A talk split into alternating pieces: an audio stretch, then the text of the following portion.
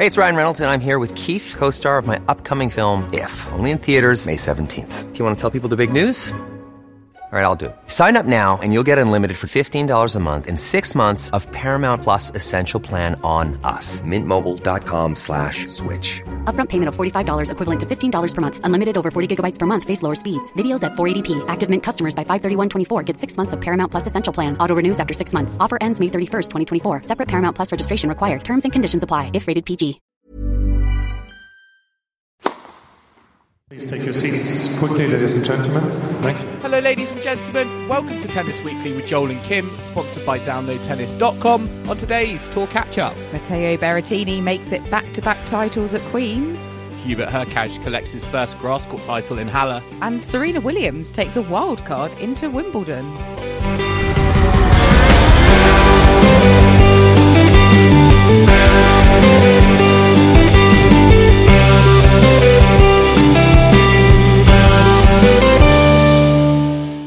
Today is the 20th of June, and we are here to catch up on the week in tennis at Tennis Weekly HQ. Wimbledon is just around the corner, and everything feels right in the world because, yes, we've had loads of tennis this week, but Serena Williams is going to be coming back onto a tennis court. Somewhere near you. Hurrah. yes, well, near us, I should say. She'll be well, playing this time next week potentially on the lawns of SW19. She put up a nice uh, post on social media to announce that. Uh, but she is in Eastbourne this week, I think, playing doubles with Ons Jabeur uh, as a wildcard pairing beforehand. So, Kim, I'm not bitter about it at all. I'm not bitter because I got offered a ticket to Eastbourne, and because of the rail strikes in the UK, there was no way for me to get there. I'm not bitter. I'm not bitter about it at all. Yeah, it's it's pretty bad. Uh, it's the worst rail strikes in decades, apparently, and it's yeah, right when the tennis is on. I mean, how inconvenient! How dare they? Do they not know I need to get to Eastbourne and, and to Roehampton for Wimbledon qualifying? You are going to Roehampton tomorrow, though, but I think that is very true. Five buses, yeah. maybe. it's going to take me three hours to get there, but but damn it, I'm I really want to see my round one Wimbledon qualifying matches with all the Brits in action. So uh, I'm gonna I'm gonna force myself. I'm going to make it happen. Whether yeah, as you said, it does take six buses, hitchhiking, an Uber, whatever it is, I will be there. You will be there. Um, well, I look forward to hearing all about it. And um, yeah, it's all it's all going on in the UK and, and Europe as well with the grass court tennis. So, I mean, let's begin with with I guess one of the most historic tournaments that we have in the run up to uh, to Wimbledon, which is the Queen's Club Championships or the Cinch Championships. I can I, I should say. Still haven't got over the the fact that it's not Artois anymore. I mean, this has been years, but I just Kim, that was a long time ago. We've had we had the red branding, then it went blue, and now we're in this sort of purple. And now it's phase. purple, yeah, yeah, which is nice because it's sort of Wimbledon esque. But yeah, um, so anyway, we had the same winner as last year, Matteo Berrettini. One could say this was a very predictable champion, uh, but he came through against, I would say, an unpredictable finalist in Filip Krajinovic, given that Krajinovic hadn't actually won a grass court match before, uh, at least on the tour level anyway. Um, but yeah, 7 5, 6 4. But Berrettini defending his title. In fact, he's never lost a match at Queen's uh, because on his two appearances, he has won two titles. So he goes into Wimbledon again, well, unbeaten on grass, having picked up the Stuttgart title last week. So definitely looking like someone very much to watch out for at Wimbledon, uh, especially should a certain Mr. Djokovic, you know, fail to perform one day. I would say that Berrettini is looking like a very possible champion. I've got to say, I think based on what I've seen of him over the last couple of weeks, a I've been surprised at how well he's been playing. Uh, given you know this is straight after coming back from surgery, there's been no sort of tournament to to get an eye in and building up to to peaking at Wimbledon. It feels like he's been raring to go, and this week it was the same situation as Stuttgart. I felt you know big serve, big forehands, and none of his opponents really had an answer to it. You know, he had a he had a tricky match against Denis Kudla, l- lucky loser, who came in due to Andy Murray's absence in the second round. But since then, um, you know, it's been straight sets victory after straight sets victory, and it was very, very impressive. I mean, I think in the in, in the final against Krajinovic, yes, I think everyone, including the spectators were probably, and then himself probably was surprised that that Krajinovic was there, given his his grass court form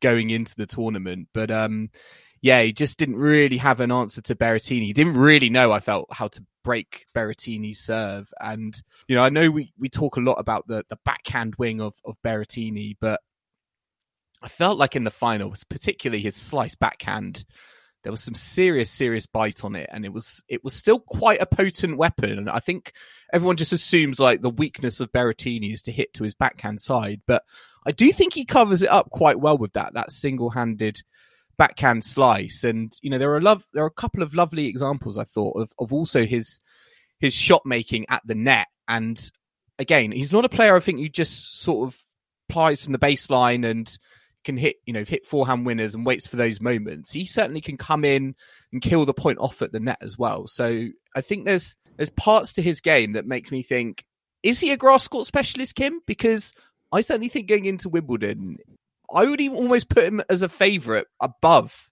maybe Novak Djokovic. Above Novak Djokovic. Well- I think that's going a bit far. Do you think? I mean, we've not even seen Novak Djokovic on a grass court. I mean, he's playing. He's going to be playing in, in Hurlingham in in London, um, an an exhibition event. But of the tennis we have seen on the grass court season so far, Berrettini, I feel, has just been in a world of his own. Really, Well, rule out Djokovic at your peril, Joel. I mean, no, I mean Berrettini definitely, yeah, more versatile than I think he's given credit for. I wouldn't say he. I mean. I wouldn't say he's a specialist on grass in the sense that he can't play on other surfaces because he's reached semis at both the AO and the US Open. So we know that he can uh, perform very, very well on all surfaces, including clay, where he's reached the quarters at Roland Garros. So, um, but yeah, he's certainly carving out a very reliable niche on a grass court. I think he's only lost one of his last 21 matches on grass which would be the Wimbledon final of last year.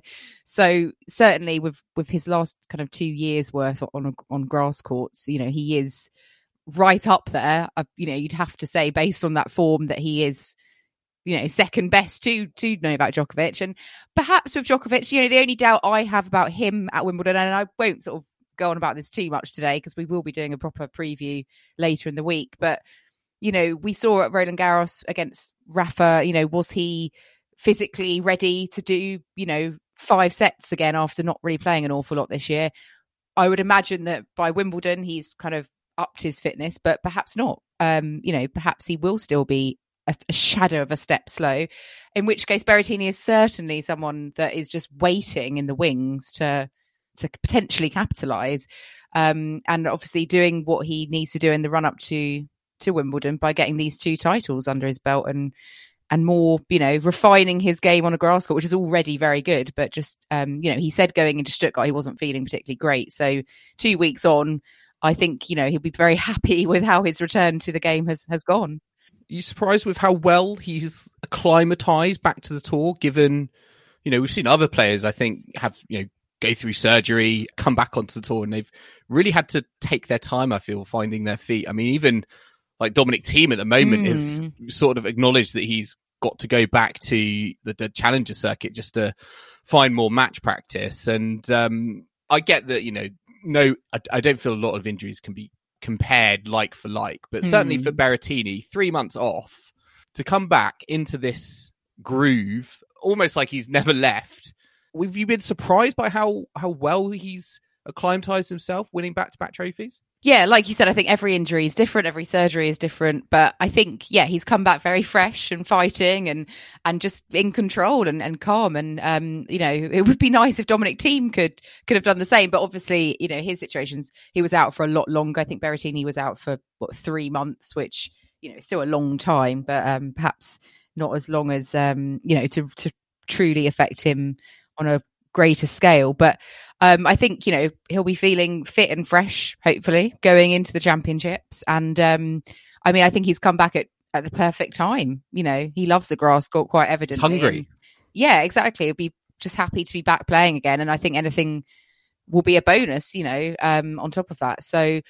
Um, you know, unfortunately, he will lose his ranking points regardless of what he does at Wimbledon. But I'm sure that's, you know, you'd much rather obviously go deep and, and He's so cool win. though. I don't feel like he cares. No, I think he's just sort of like super chilled, you know, and his Mm. Hugo Boss, like, uh, yeah, he's a very and my popular. chains around my neck with my Yeah. cap. he's a very popular, um, you know, winner, I think, at, at Queens, and uh, you know, he's well liked by British audiences. And I feel like he's the housewife's favorite on the tour. You have said this to us before, Joel. Um, is that something to do with the fact that he's quite pleasant to look at? Yeah, I, think don't so. know. I think Probably so. shouldn't be saying that. It's probably inappropriate, but um, you know, he no, he's a nice fellow, isn't he? So um, I think he goes down very well at you know in the UK, and people will remember his his run to the final last year, and I'm sure um, you know there'll be British audiences at Wimbledon will be cheering him on to go one step further. I mean, it was nice that British audiences had someone they liked to cheer for because, as you said, uh, you alluded to earlier, Andy Murray wasn't there, had to pull out uh, quite late on with injury, and then we didn't see many Brits go far apart from Ryan Peniston. He was uh, well, our last remaining Brit got to the uh, the semi, not the semi-finals, the quarterfinals, lost to Krajinovic uh, in three sets. So, given that Krajinovic went on to reach the final, I thought that was a pretty good effort from Mm. from Ryan Yeah. Peniston. I mean that that that whole top half really did open up with Peniston's win against the top seed Casper Ruud in the first round. I mean, I remember Kim last week we were we were talking about why didn't Feliciano Lopez get the, the wild card uh, instead of instead of Peniston, and uh, yeah, Peniston really justified that decision. Really good win against Ruud um, in in two tie breaks, and then followed it up against Cerundolo in, in three sets, and I think he was a breakdown in that third set. So playing some really really good tennis, and um, you know he had his opportunities against Krajinovic, but um, yeah, wasn't to be. But a great story for him. Um, you know, I was reading up on his career, and you know he's you know 26 years old. He's going to be inside the top 150 this week, so it's been great for him. And he has an interesting story in the sense of you know he had cancer when he was a, a child, and you know he had to go through surgery and chemotherapy, and he's really kind of spoken about his um, you know, his situation and just being able to kind of raise that as a, as a platform, given his success. I think he spoke about Young Lives versus Cancer as the organisation that sent him a very nice message on his uh, on his victories, and um, yeah, it's great to see him. I think you know, I think realise his his potential because he's certainly been a player who's been around for a while, a little bit like Cam Norrie was on the um, the college route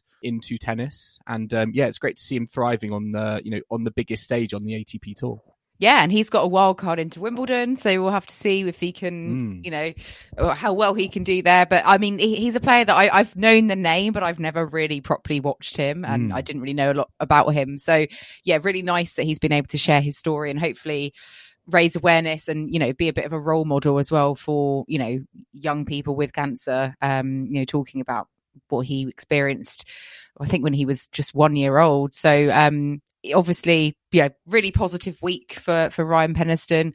Um, you know, Cam Norrie and Dan Evans were out in the first round, so it was good that British audiences had um someone to cheer for. I mean, Jack Draper did get a win over Taylor Fritz, which was really good. And I've just got him on actually at the moment. He's uh, a set and a break up against Jenson Brooksby. So Jack Draper's form from this year kind of continuing. You know, he's been racking up titles on the challenger circuit. So I think he's in the top hundred now. So he is, um, yeah, after that win at Queen. So really, really positive stuff um, from Draper. And obviously, we saw him take a set off Djokovic last year at Wimbledon. So we know he loves the grass court, and he's already impressed us with what he ha- he has shown uh, when he's been given these opportunities. So um, One player in that draw, though, I was expecting more from, and I, it's just not working out for him on the grass court at the moment because I think he lost today as well. Reilly Opelka, I feel like with his serve, he should be doing a lot better than going out in the first round to, um, you know, he lost to Alex de Minaur uh, in, in Queens, uh, and he lost again today. Just not working out for him at the moment for a player who you would think has, you know, similar to, to Berrettini, big serve, big forehand, great mover around the you know the baseline. Not really working out for him at the moment. no, I just wonder if um, you know he's quite a. I I think of him as quite a like fiery character. So unless he's sort of not quite zoned in uh, in the right way at the moment, I, I, don't know, but yeah, he got kind of whipped by Maxime Cressy at Eastbourne today. Mm. And yeah, I, I, was the same. Maybe his thought, beard's weighing him down. maybe he needs a shave. Who knows? Uh, uh, also, yeah, Frances Tiafoe got bageled uh, in the third set by Bublik today. Is another player that you know I, I like to see mm. do well, but it isn't really doing that well at the moment. But um, perhaps he'll surprise us at Queens. Now we've sort of slagged him off a bit. He'll probably pick up his ears, just like Peniston when we said he shouldn't have got that wild card. Very he uh, very, goes very on true. to prove us completely wrong. but um, I mean, yeah. So Berrettini, lovely stuff, winning Queens for the second year in a row. But I mean, from one Wimbledon contender to perhaps another, Joel, uh, we had Halle out in Germany as as usual, uh, and Hubert Hurkacz uh, won this one uh, in very uh, impressive fashion in, in, the final. To be honest, well, all week he was impressive, but he had to fight through some earlier rounds. But um, yeah, six one six four against Daniil Medvedev. He was at one point six. Well, no, he was at 1.5 love up when I think I tuned in and he was 6 1 and then a breakup. And I thought, oh gosh, he's absolutely annihilating Daniil Medvedev. This is really impressive stuff. Um, it's his first title on grass, his fifth career title overall. He'll be back into the top 10 um, this this week, I think. Um, and I mean, given the fact that he reached the semis of Wimbledon last year, he's in my top five for title contenders. Yes. Given what we've seen from him this week, for sure. Yes, certainly another player who's you know there or thereabouts at Wimbledon, and uh, you know it was very impressive throughout the week. I think for for Hurkacz because he came through Auger Aliassime in the quarters. He beat Humbert as well, who's the defending champion in the second round, and then he had a really tight match against Nick Kyrgios in the semi-finals, and. You know, both players you'd say are complete, I think, opposite ends personality wise. You know, Kyrgios very combustible on the tennis court, whereas Hurkacz is like your sort of smooth, operator, very calm, very chilled. I actually think his mental approach to the game is one of his biggest assets, along with his serve. And you know, it was a very tight match against against Kyrgios. I thought Kyrgios actually was going to nick it in that that second set tiebreak, but you know, he's another player like Berrettini, serves very very well, moves very very well, and um, you know, he's a great volleyer and he's got great, I feel, great feel and a great touch at the net. And um, you know, Medvedev in the final again came up against someone who's playing some really inspired tennis. you know, he's now lost back to back finals, uh, losing to the Dutchman, Dutchman of the moment, Tim van Richthofen. Rick, Richthofen. I've forgotten his name already. You've forgotten his name already. Oh. He's not obviously that important to you, Joel. Tim van Rijthoven, I think. Tim van Rijthoven. There you go. There you go. But, you know, it, it was, though, it was quite funny, Kim, because Hurkacz, he was obviously playing well because Medvedev got so angry that he shouted at his coach and his coach walked off at that's the start of not that the first time we've and that's seen not that the happen. first time we've seen that happen but i think that's cr- i'm giving i'm giving the credit there to Hurkacz in terms of how well he was playing. And yeah i do think there was a sense that medvedev just was not able to get his his game together but i don't think that was completely the whole story. I just think Hurkacz was you know he executed his plan perfectly and uh, in particular i think on the medvedev serve a shot I think, you know, Medvedev would expect to get quite a few free points on, you know, when he's, you know, in his service games. But Hurkacz was his return game was just very, very impressive. It just felt like he was in like most points really, and he always was having a shot at breaking Medvedev. And um, yeah, for me, that was the real kind of platform that he laid to to go on and, and win the match. Yeah, I think in the first set, Hurkacz um, re- literally returned every single serve. he, he didn't fail at, at, any point. So Medvedev obviously getting very frustrated. Um, I think statistically it was one of the worst um, serving performances in terms of points won off the first serve. Um, so, but yeah, I mean, Hubert Hurkacz was just a bit of a beast uh, when I when I saw him. He was just getting everything back and like really, really good performance. And I just hope he keeps it up because, you know, he did so well last year at Wimbledon. Obviously, perfect game for grass, really. Um, big serve himself. So it's funny how Medvedev is getting to these finals, but he's developing this issue. I don't think he's had a great record in finals this season. I mean, he's lost his last two. I think there's been a few more as well. Um, Australian, Australian Open. Open. Yeah, I was going to say uh, like the Australian Open final. Um, but yeah, there's. Do you think there's a worry there in terms of why he's not being able to bring his best game onto the the biggest stage? Maybe I mean, uh, when you play up against someone who's obviously returning like a demon, like Hurkacz was, I suppose it's Mm. it's very hard to to combat. But I mean, especially last week, that was very surprising, given you know Tim Van Rijthoven eh, as a as a wild card and so lowly ranked. I mean, yeah, if these if it keeps happening, I mean, if he gets to the Mallorca final this week and loses, it's then he would be worried that he hasn't been able to do it in a single you know championship match because you want to. When push comes to shove, you want to, you know, assert yourself. We know he can do it. He's he's won a Grand Slam, but um, yeah, perhaps it's I don't know a lack of preparedness or just you know him losing the plot slightly when he goes Yeah. to set down and thinking, oh, what did you, know. make of that? Because he got really angry and his coach and his coach walked off. Um, I think I was I watched a clip of it. There was some unsavory comments made by the coach as uh, as he walked off. And uh, yeah, it was uh, not uh, not great to see. Something we have seen before, but like, what's your what's your take on that? Do you like to see that, or do you think he's his coach? Like, he should be there through through thick and thin. No, Yeah, I, I don't think it's the doesn't seem like the most supportive of of coaching player relationships. You know, hmm. one player's shouting, you know, sorry, Medvedev's shouting at him, and then he's walking out, and perhaps you know he knows that if he was to stay watching, it, it would just anger Medvedev up more. I, I don't know. You know, I'm not privy to their ins and outs, but I don't know. Maybe I don't think anger is is really the way I would want to work. Anger and aggression and sort of dispute and conflict, but perhaps it's all a bit for show. it's a real love hate relationship. we know it? how volatile, yeah, Medvedev can be on a tennis court. So we've kind of become used to it. it. You know, it doesn't look very good for the sport, particularly. You know, it's not really inspiring confidence. Um, but perhaps down the line, we might see a change in in this relationship. And Kim, one other thing that's not good for the sport that happened in that final, we had another protester Mm. just seemingly walk on, try and tie themselves to the net. They didn't get as far as when it happened at the French Open, but again, it just was not not the best look for for Halle. It, it just felt like there was two security guards there on site, and um, yeah, it was a bit. I mean, it was a bit more comical if I'm being quite honest. But again, it's just should, something that just should not be happening.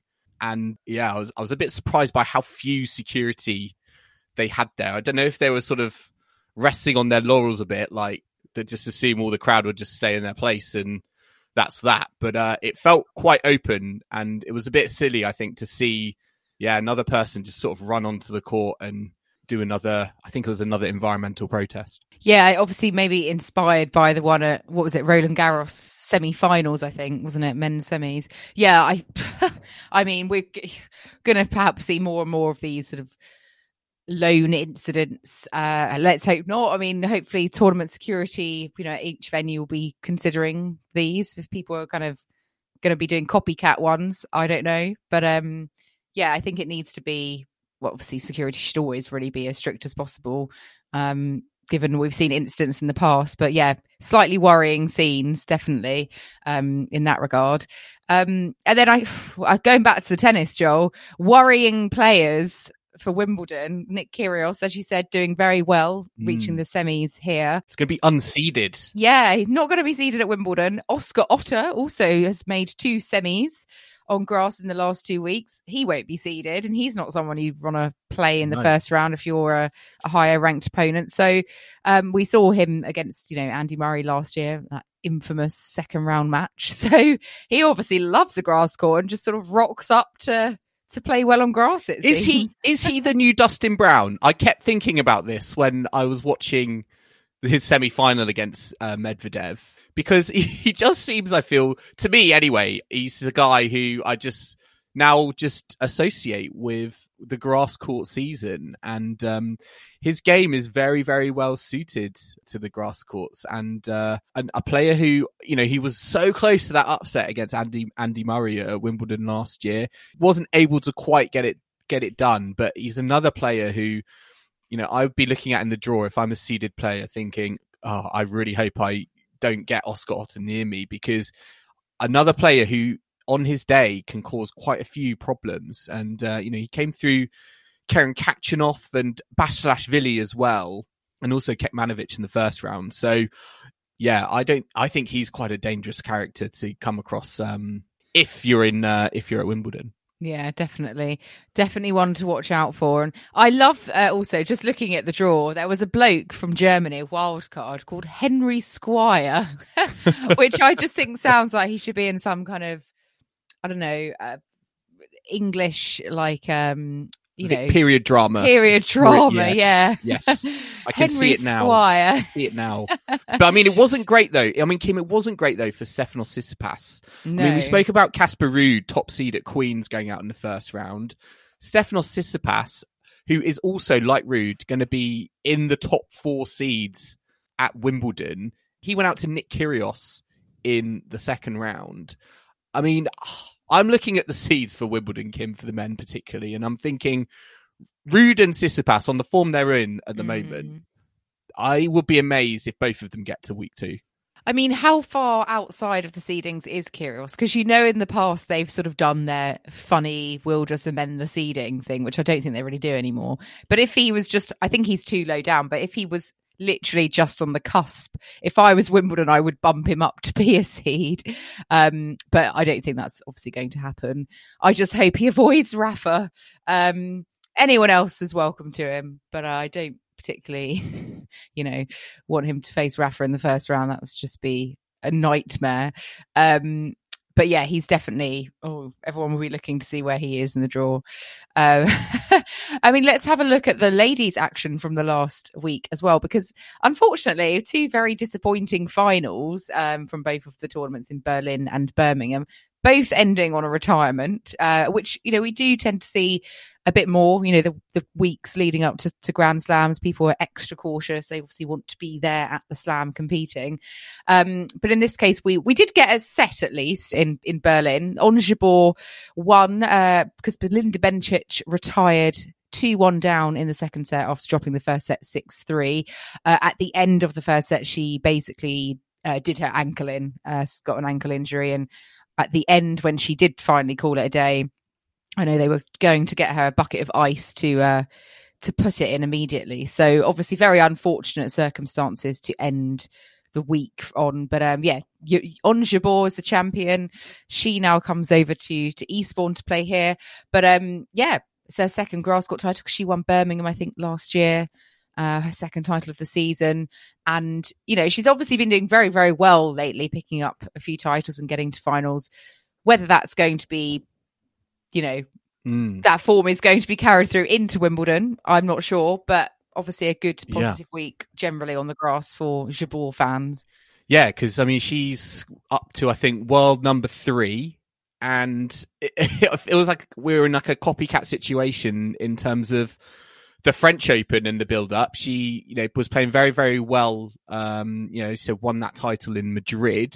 And then went out in the first round, um, you know, at the French Open. And uh, I think it's great to see her bounce back. You know, I, I think I, I like to think of Ons Jabeur as a player who doesn't get phased by adversity. I think she actually revels in it. And even though she had, you know, moments where, yeah, she might have a surprise defeat, it's great to see her bounce back in this way. And, you know, this was her first tournament post French Open. And um, I think it was only her second ever tournament as the top seed. And again, she had to come through some very stiff competition. She had Karolina Muchova in the first round, and then she had Coco Gauff as well in the semi final. Gauff would have been extra motivated for that match because I think she had won. She would have been in the top 10 for the first time. But um, Ons Jabeur doing very, very well. But um, yeah, I think she will be looking at Wimbledon thinking, I don't want this to end in another first round defeat like it did at the French Open because she's on some real rem- momentum at the moment and she want to continue that through. But um, it didn't quite work out for her in the clay season, but hopefully it can do so on, on the grass. And uh, this was a, a, a great tournament for her. And Kim, excitingly for her, she gets to play doubles with Serena Williams. I know what a treat! What a Mm. treat! I mean, Going over to Eastbourne just to play the doubles. I mean, Yeah. taking herself out of the singles. That's the Serena Williams effect, isn't it? well, it's probably the only time in her career that this opportunity is going to present itself, given the fact that Serena's likely to retire soon, and you know they haven't played before. So, I mean, and also, yeah, she's had obviously a solid week here. Doesn't want to overdo it. You know, perhaps learning from the Roland Garros experience. Perhaps she was a bit burnt out and couldn't give it all her all in that first round. So, um, I think it's a sensible move. And I think with Bencic as well, I think she talked about how you know she had come through four three set matches. Mm, a lot of and she tennis. said, I think her. I think she said her legs were a bit tired, and as a result, that was one of the contributing factors for her legs giving way for that rolled ankle. I mean, she looked like she was. Um, yes, she was crying in the moment, but I think she was smiles by the end. So I'm hoping she will be fit and ready for Wimbledon because she's another player who, again, played some very good tennis in that week. Particularly that semi final against Sakkari was a, a real tense, tense affair, really tight affair. But um, I think she got a lot of tennis in, perhaps arguably a bit too much. But yeah, Jabeur came was the ultimately the winner. Scoreline of the week got to go to Pliskova and Kanepi first round. Uh, so Kanepi won the first set on a tie break, and then Pliskova double bang bageled her uh, six love six love to win the match. So uh, well, I don't know what was going on there, but um, yeah, it was amusing when I saw that on the live scores app. I think Pliskova hit 17 aces in that match. And I think Berlin was easily her best tournament this year. She got to the quarterfinals. She obviously she got to the Wimbledon final last year, so I think she'll be a bit relieved that she's you know made you know actually shown some form this season. Because again, I know she was the, the fourth seed going into here, but even fair to get to the quarterfinals, I think that was a that's a good week for her. So um, I think she'll be happy going in the right direction with Wimbledon, given given what happened last year. Yeah, I mean, uh, yeah, bet she wished she'd served 17 aces in that Wimbledon final. But no, I mean, she, yeah, she obviously did do extremely well at Wimbledon last year. And I think it's easy to forget that. And uh, Mm. so perhaps, you know, one to watch again going into the championships next year, uh, next year, next week, even just missing out this year's one, bypassing it. Um, we also had Birmingham, which, as I alluded to, also a retirement in the final. Uh, we didn't even get a set of tennis um, in this one, but caveat there due to the rain on the Saturday, they did play both semi-finals on the Sunday.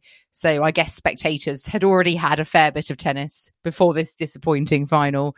Uh, but yeah, we had a Beatriz Haddad Maia versus um, Zhang Shuai final, uh, and that ended after nine games, five four up. Um, Haddad Maia was when Zhang retired.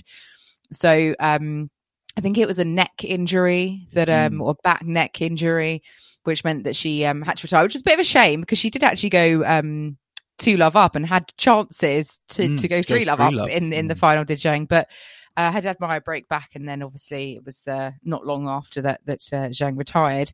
They are actually, I think, good friends. Uh, they played and- and won the the Nottingham doubles title the week before, so obviously they you know know each other pretty well, and it was all you know hunky dory at the net. Um, but yeah, Haddad Maia hasn't lost a match uh, on grass this year. She's she's ten and zero. She uh, two titles on the trot. Uh, is she a, a new grass court specialist? I mean, she's going to be. I think she's now going to be she the new Alison. Risk? Is she the new Alison Risk? Yeah, no, she um she's been playing some great tennis. I mean, that semi final against Simona Halep.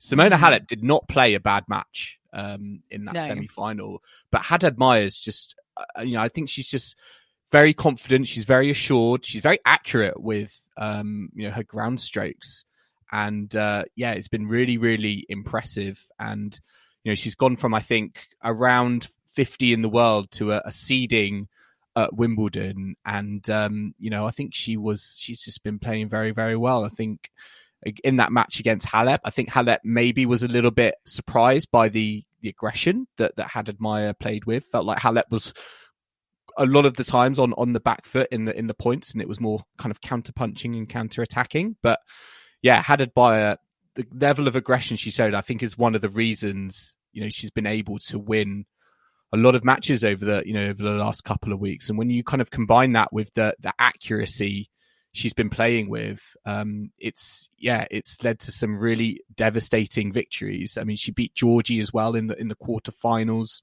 and then came through Kvitova as well in in the first round. So it just shows that she's not afraid to go toe to toe with these sorts of players. And more or less she's coming out on top Yeah, no, really fantastic and totally unexpected. And I think having a seeding at Wimbledon is, is very well deserved um, mm. because otherwise she would have been, you know, a, definitely a danger woman to to have potentially for a, a top seed in the draw. But I mean, she again, this is where it's the the seeding on the especially on the women's side, perhaps also in the men's side at the moment.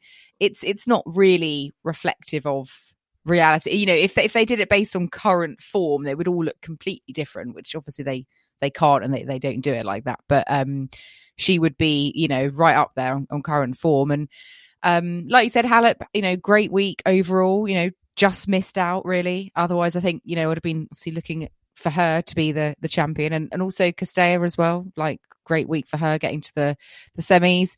Katie Boulter didn't do too badly either. You know, she she lost out to Halep, but first quarter final in yeah, uh, first quarter final at WTA tour level, and she beat Caroline Garcia. Kim, I know, I know, straight sets as well. I mean, it wasn't such a good week for the top seed, Yelena Ostapenko, who I think is no more from this tournament from what she said post match against Rebecca Marino. Kim, she said my level today was way better than her and I showed it.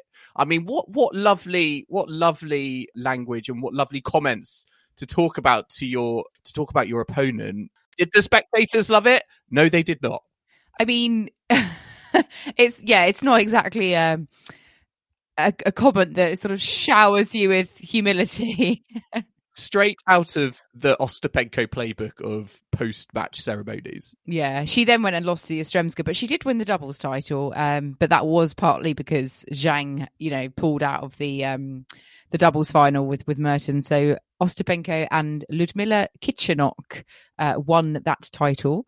Uh, but yeah, lots of retirements going on uh, on the women's side. Unfortunately, in the finals as well, which is not what we want to see. But you know, you can't help it, I suppose, if you have a uh, a sudden injury that comes on and you want to save yourself uh, for Wimbledon, especially Zhang. You know, she's a top top doubles player, so she's obviously got to think about multiple draws coming up as well. Uh, but let's take a quick break now. Do join us in the second half where we'll be talking about Serena Williams taking a wild card into Wimbledon, uh, the USTA announcing that Russians will be allowed to compete at the US Open, and also looking at the final grass court events before the big championship starting next week. So do not go anywhere.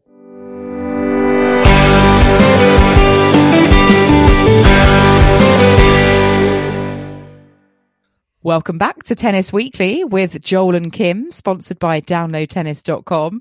And let's move on to, I think, Joel, we should have a mysterious player, uh, which we haven't had in a while. Mm. And um, I think it's, I think I, the person that I've thought of came into my mind because they're, for me, quite synonymous with Wimbledon, which is just around the corner.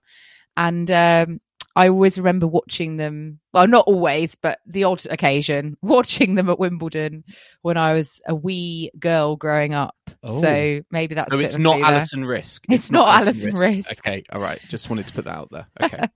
okay, right. Let's uh let's give it a go. So yourself and the listeners can play along, and uh, we'll see how you get on. Ready? I'm ready. Okay, perfect. I was born on the 23rd of July, 1981. Okay, 81, so 91, 01, 11, so be like 40 odd. Um, so you grew up with them playing. Um, Ana Ivanovic. Actually, she, Anna, she, she's Anna not 40. she will be offended that I've just said that she's 41 years old.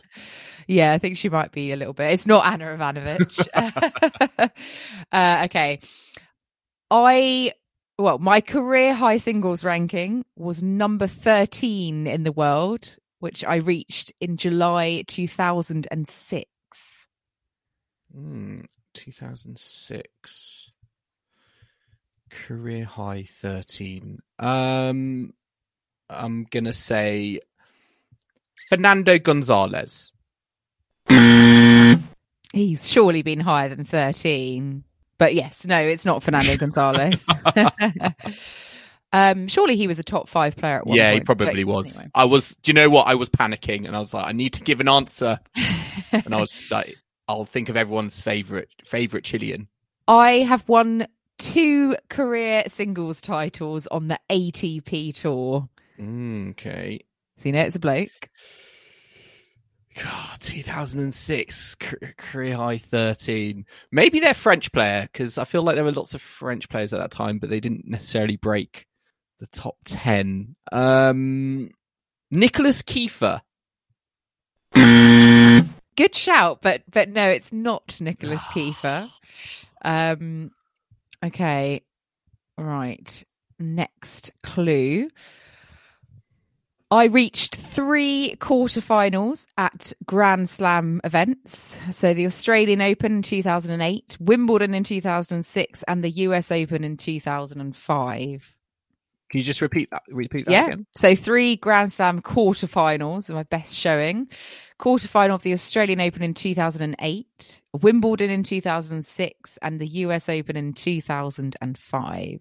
Mikhail Yuzhny? Incorrect. Ah. but that's that's actually a decent shout because I think he may very well have got to one of those quarters as well in the same year, but it's not him. Um, I feel like I'm getting closer. Yeah, I, I think the next few clues. Uh, Okay. Okay. oh, the next one you probably won't get it from this, but the ones after that are much easier. Um, I am notable for winning the shortest recorded Masters level tennis match in Open era history, defeating Bernard Tomic in just Yes. 28 minutes.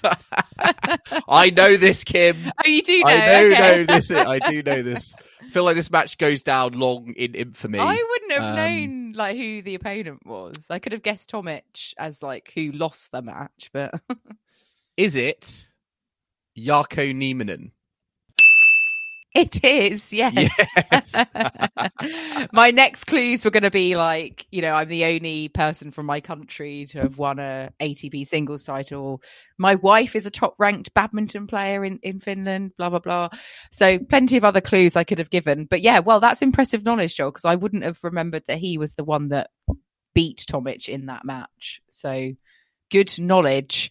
Um, he listen, play listen, Nadal at Wimbledon? Um, Did you, play? Did he lose someone in five sets like a Federer or a Nadal? Or well, he lost that up? to the match I remember was against Tim Henman at, at Wimbledon. I think they had a quite a close match, a five setter with Tim Henman. I think. Okay. I believe. Um, you might be confusing him with Robin Söderling when he had that annoying Oh, match over like five days because of all the rain with, with Rafa in 2007. Yes, Mm. I probably, probably.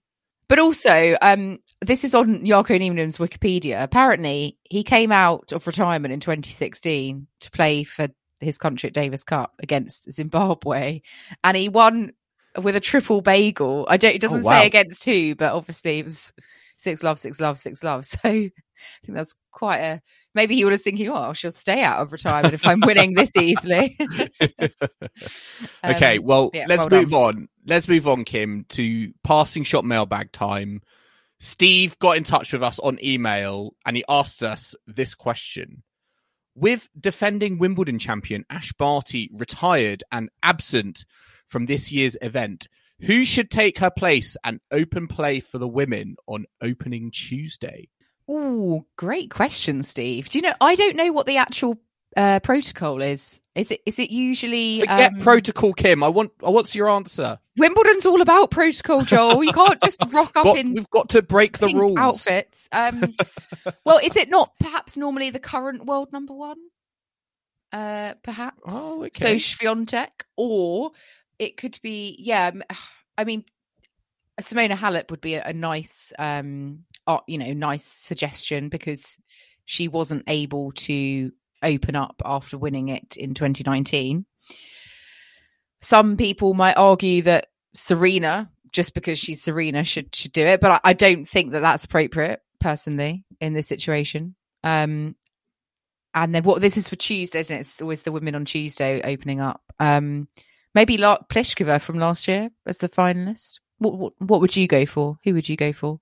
I, as as tempting as it is right now to say Serena Williams, I do think that wouldn't be very fair on Hmm. someone like Simona Halep, who is a previous champion and didn't get that opportunity because of the pandemic and the championships not being played. So I think that would be a very nice gesture, and I think it would be warranted given she just didn't have that opportunity. So uh, yeah, I think I would be leaning towards uh, yeah Simona Halep. I think if Ser- I wouldn't have any issues. I think if Serena Williams was offered it, but you know she's got a she's got a wild card. I feel like it would be a bit bit bit sideshow, a bit more pantomime. I think if they then went and said, and she's going to play the first match um, on the opening Tuesday. I mean, that's a lot of pressure. I mean, she's not played in over over twelve months, so I would I would go Simona Halep as uh, as the previous champion before Ash Barty. Yeah, I would go for that or Swiatek because I think um, mm. I think that's what maybe what they've done before is is do the world number one because I'm sure this has happened before where the winner couldn't open up and I, I think it might have gone to the world number one. But I guess it might depend also on on the draw, who who's got a, you know possibly the most exciting match out, out, of the two of them. You know who's playing on what day, so we'll we'll see. Might be a nice surprise, but um, whoever is given the honour, I hope they they enjoy it. um, but yeah, thank you, Steve, for getting in touch. If, listeners, if you've got any other questions for for us here at Tennis Weekly, do let us know on social media or dropping us an email because we uh, love to always answer your uh, very interesting questions. Sometimes uh, we get some ones that I just can't think of an answer to off the top of my head. I have to really give it some thought. Um, but talking about Serena being back at Wimbledon, yes, she did announce this this past week that she will be at Wimbledon hasn't played since she retired in the first round last year. I was trying to think actually when it was the last time she played, and now I do remember uh, she had that sort of was it an ankle thing? She sort of twisted it, and it was yeah, not not a pleasant sight. So it's been a, a year since she's been out, but um. I uh, no expectations. I think personally for for what she can do. I don't know how much she's been training in the in the run up to this, but she obviously feels ready to to get go onto a court again. Um, and we'll see her in Eastbourne with with Jabeur prior to that. Uh, don't think Venus is going to be there, uh, but I mean, what are you expecting from Serena? Do you, do you think she can get a couple of wins under her belt? I mean, that's feasible. Depends on the draw, I suppose. Uh, yeah, well, yeah, exactly. I mean, I think it'll be a lot clearer um, once. I think first of all, we've seen her in action um, in in Eastbourne just to see where her level is at. Yes, she's playing on a, on a doubles court, but just to see her back out there, I think we'll get an idea of of of, of where her game is. And I, you know, I don't think it's going to be it's not going to be easy. And certainly as a wild card, she could come up against she could come up against Iga Swiatek in, in the first round. Who knows? But um, yeah, I think I'd like to think that given her prowess at this event, given how much you know she loves playing on a on a grass court, I certainly hope that we can see maybe hopefully just at least one more victory there because the, you know the last time she was there it was a it was a painful sight to see. You know she slipped on the court. There were cries of anguish. Um, she went off and it just didn't feel like the way you wanted Serena Williams, uh, you know, legend of the game, to you know to exit the the tournament, even potentially exit her her career. So to see her just come back on, you know, and stepping out what I would assume to be onto centre court is, you know, going to be great. I think the tournament also needs it. Um, you know, we've we've not we're not going to have some personalities there because of you know retirement like Ash Barty, but also because you know Russians and Belarusians won't be there like Medvedev and and Azarenka. Um, Federer obviously not there, Dominic Thiem. So I'm actually quite glad into from that from that perspective as a as a fan favorite. It's great to see um, you know Serena back, but um, yeah, I don't think we're talking about this in the sense of Serena Williams. This is going to be her moment to break Margaret Court's all-time record for uh, you know Grand Slam singles victories. I don't think it's like that. I think this is more, you know, oh, I, would like to think it's probably more of a one-off. I'm, I, I'd be curious to see what you know the the American hardcourt season has in store for her and whether she goes on and plays the US Open. But she's certainly going to need to be relying on wildcards to get them in. And yes, she will probably be granted those, but um, it doesn't feel like a sustainable, you know, sustainable strategy in the long term. Um, you know, you just got to look at Andy Murray, who's you know taken them, got his ranking back up, and then doesn't need, well, hopefully won't need them anymore going forward. But um, yeah, for Serena, I feel like it's just a nice moment for her to just get back and almost, I think, make peace with, uh, you know, centre court, given what happened last time. Yeah, I think so. I think maybe it's it's yeah, just wanting to right some wrongs. Not that it was a, a wrong, but it was obviously like a Mm.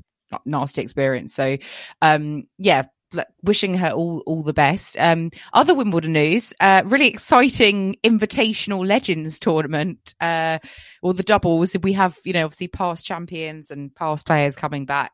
Uh, there's some really exciting pairings. Um, and actually, I'm kind of annoyed I'm I'm not planning to go in in the second week because one of my favourites, Joel, is uh is playing in the invitational doubles. Freddie Nielsen is back with Johnny Marray, reliving their glory of ten years know. ago.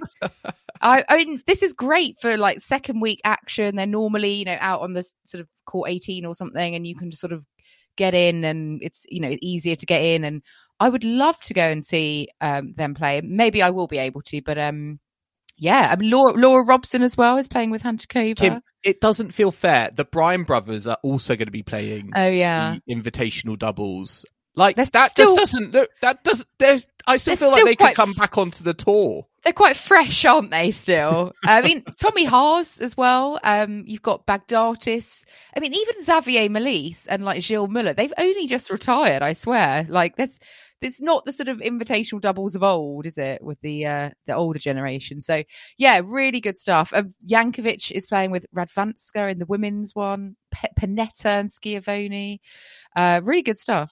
Does this actually mean Radwanska is coming back to the tour? I feel like it's like the Mm, eternal, Maybe. the eternal rumor over the last six months, or the worst kept secret. Is Agnieszka Radwanska coming back? Is she launched? Is she trying to do a Kim Clijsters esque come back to the tour because she keeps she keeps flirting, she keeps teasing like her playing tennis on on social media, and you know this is maybe the next step, some invitational doubles with Jelena Jankovic. Maybe we'll see, but uh, very interesting stuff. Yeah, I saw a bit of her sister the other day against Heather Watson at uh, Eastbourne.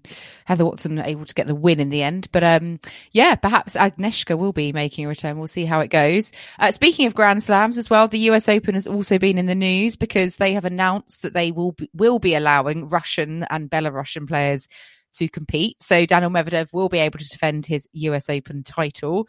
Um, so we won't have this kind of ranking points debacle that we've had at Wimbledon, which is is, is good. Um, uh, but one debacle we potentially may have is a vaccine debacle, uh, a la Australian Open. Um, potentially, I say because at the moment the USTA. Um, well, at the moment, the United States are not allowing unvaccinated people to enter the country. So, as it stands, Djokovic will not be able to play. Uh, the USTA have said they will not be allowing any exemptions, so they don't obviously want what happened in Australia to occur. Um, obviously, there's still two months until the US Open gets underway, so the government may change their their guidance between now and then, or perhaps Djokovic may get vaccinated. I don't know, um, but yeah, this isn't good news for for Djokovic, I suppose, if he's not going to be able to compete uh, to try and add to his Grand Slam tally. But still a long way to go. It it may change. Um, I feel like it's going to change. I feel that- like oh yeah, like I, I understand and I think it's it's smart that they've announced this information now. I think we've seen how this can be handled poorly. Um, you know, with the you know the Australian Open, and you can imagine the USTA being like, we don't want to be in a situation where we're Djokovic gets deported from the United States at border control.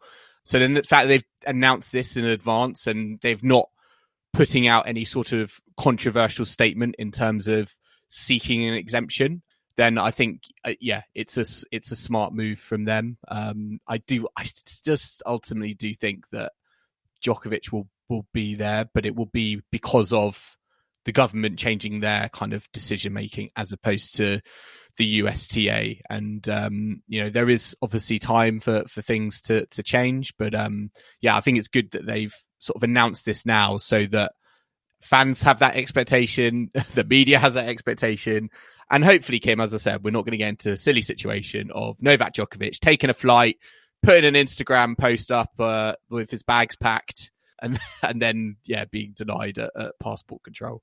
Yeah. We really don't need that farce all over again, do we? As as entertaining as some people may have found it, it was all a bit of a disaster.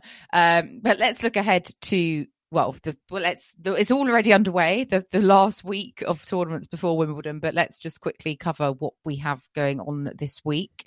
We've got the Mallorca Championships, which is now men only, isn't it? I think since the last couple of years, Medvedev's the top seed there. Uh, he'll be hoping to finally get a win, I guess, un- under his belt. Uh, past second seed, Shapovalov and PCB also there. Um, yeah, I mean looking at the draw, I'd expect Medvedev to uh, to go deep, but he may have a Nick Kyrgios in the third round, mm. which will be uh, an interesting Kim, I match. Thought, I thought you were going to say to me you were expecting Medvedev to get to another final and then and then and lose, lose, and be and be runner up, which yeah I could see. But yeah, Nick Kyrgios uh, in the draw on a special exemption, yeah, he's going to be quite dangerous, unseeded. I do, Kim, I do love, I do enjoy whenever we, we record on a Monday evening, there are inevitably some results that have already happened. Like Feliciano Lopez. Exactly, exactly that. Exactly that. I know. We talk about him way too much, given, given his current ranking, but he's already lost. So two tie breaks to Tallon Griekspoor. Oh well, yep. that was a shame. And Steph- Stefanos Tsitsipas as well. He he wants he would want he would quite like to to go deep here. He needs to get a few match wins, but uh, yeah, he's got Botic van de Zandschulp, the other seed near him. Uh, he got to the semis in Queens, so not going to be easy. And uh, yeah, Shapovalov as well, another player who did really well at, at Wimbledon last year, but has been in a real foul run of form. It feels like at, at the moment. Um, put up an odd post on on Twitter about women not being allowed to into into Queens that people's eyebrow was raised at? Well, I mean, apparently, because Queens is a private members club, it, it is only men uh, only, which I I didn't really hadn't twigged that before. Um, but then I think someone said that there are female members, so I I don't really want to comment if I don't know the situation. Um, however, I do think if it is only men only, then I I agree with Shapovalov in the sense I don't think that's very fair. But um, yes, I think that did cause a bit of uh, engagement on Twitter, shall we say. um, but we've also, yeah, got uh, obviously Eastbourne happening. Uh, Cam Norrie is the top seed for the men. Uh, Jannik Sinner second seed. And then we've got on the women's side, obviously it's a 500 for the women, 250 for the men. Badosa is the top seed for the men. Jabeur second seed. But I mean, there's so many top women uh, in the women's draw. It's always a stacked field down at Eastbourne. Um, and I mean, yeah, I, I literally no idea who's winning that. To be quite honest with you, Alison Risk's already out. Uh, Harriet Dart got a win today, which was good. But quite frankly, I think this. I mean, well, she Jabeur, you sorry, you said she's out of the singles. Um, I think Coco Gauff could be a. Yeah. Or, yes, or Haddad Maia. Will dad Maia make it three on the trot? yeah, very, very true. And, uh, you know, in the men's draw as well. I mean, yeah, you're speaking about Jannik Sinner. Uh, this week, Jannik Sinner, uh, it was come, it came out that he's working with Darren Cahill. Um, mm. So uh, they, I think, had their first sort of meeting time together in person um, this week. So uh, that's an interesting partnership to see if that kind of continues. Some sad news, I think that Seb Korda um, has pulled out of Wimbledon. Um, I think he injured himself today. Um, and as a result of that, he is out of Wimbledon, unfortunately. I mean, he announced himself what he got to the quarterfinals uh, on his debut last season or the fourth round, I forget. But yeah, sad to see that he won't be there. We do also, Kim, finally on the WTA side have Bad Homburg. We we always laugh when we hear that name, don't we? Because we're like, where is the good Homburg? Where's the good ham? Uh, good Homburg, and where is? I want to say Hamburg. It's it's mm. really difficult to say. Um, Bad Homburg, which is different to Hamburg. Um, yeah, Kasatkina's top seed there. Uh, Bencic, well, Bencic won't be playing, I would assume, uh, because of the injury. Um, so I think she's been replaced uh, with Korpatsch, uh, who's a German player. Uh, Garcia got a win yesterday there already. So yeah, um, Simona Halep is, is there, which I think is slightly um, slightly strange having the fact that she's played Birmingham to then fly back over to Germany to then come back to anyway. Um, I guess it depends where you can where you can get in. Katie Swan doing quite well though. She qualified, didn't she, and beat Sloane Stevens in the first round. So good win for uh, for British hopes. Um, yeah, we'll be back, I guess, later on this week. Once the Wimbledon draw is out, we'll know a bit more about what's going on with the final round of warm up tournaments as well to kind of give some updates, although not the full update, I suppose, because the finals are usually on the Saturday, aren't they? Uh, we'll probably be recording Friday uh, after the draw has been announced. So, yeah, I'm waiting to see if Rafa's going to be there, waiting to see how his foot is, and also what side of the draw he's going to be in. Um, and then I'll make my plans for next week.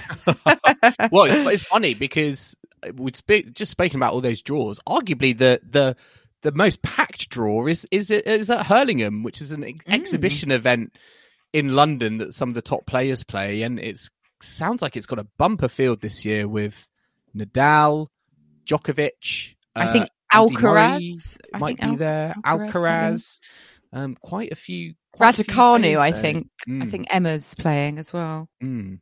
So um yeah, we'll uh we'll we'll have to see we'll have to see how all the action unfolds this week. But yeah, as Kim said, we will be back on Friday for our Wimbledon draw preview. So listeners, I hope you've enjoyed listening to this tour catch up with Tennis Weekly. Remember to subscribe to us to stay up to date on all the action on the ATP and WTA tours on whatever device you listen to us on. We are on Apple Podcasts, Spotify, and all good podcasting platforms out there. You can also listen to us on the downloadtennis.com app. And if you like what you're hearing, then make sure to leave us a rating and comment on Apple Podcasts or Spotify. And you can follow us on social media or email the show. We're on Facebook, Instagram, and Twitter at Tennis Weekly Pod. Uh, or if you prefer, you can email us tennisweeklypod at gmail.com. So do let us know if you've got any queries or feedback. Uh, we love to hear from everyone uh, and all our lovely listeners. So do get in touch. Uh, and don't forget to check out our website as well www.tennisweekly.co.uk.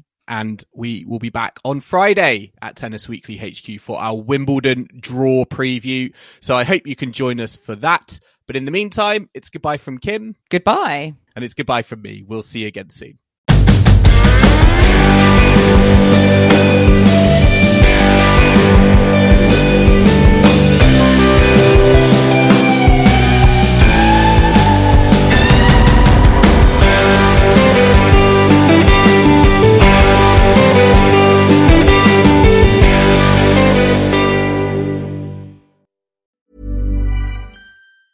Hi, I'm Daniel, founder of Pretty Litter. Did you know cats tend to hide symptoms of sickness and pain? I learned this the hard way after losing my cat, Gingy. So I created Pretty Litter, a health monitoring litter that helps detect early signs of illness by changing colors, saving you money and potentially your cat's life. Pretty Litter is veterinarian developed, and it's the easiest way to keep tabs on your fur baby's health right at home. Go to prettylitter.com and use code ACAST for 20% off your first order and a free cat toy. Terms and conditions apply. See site for details.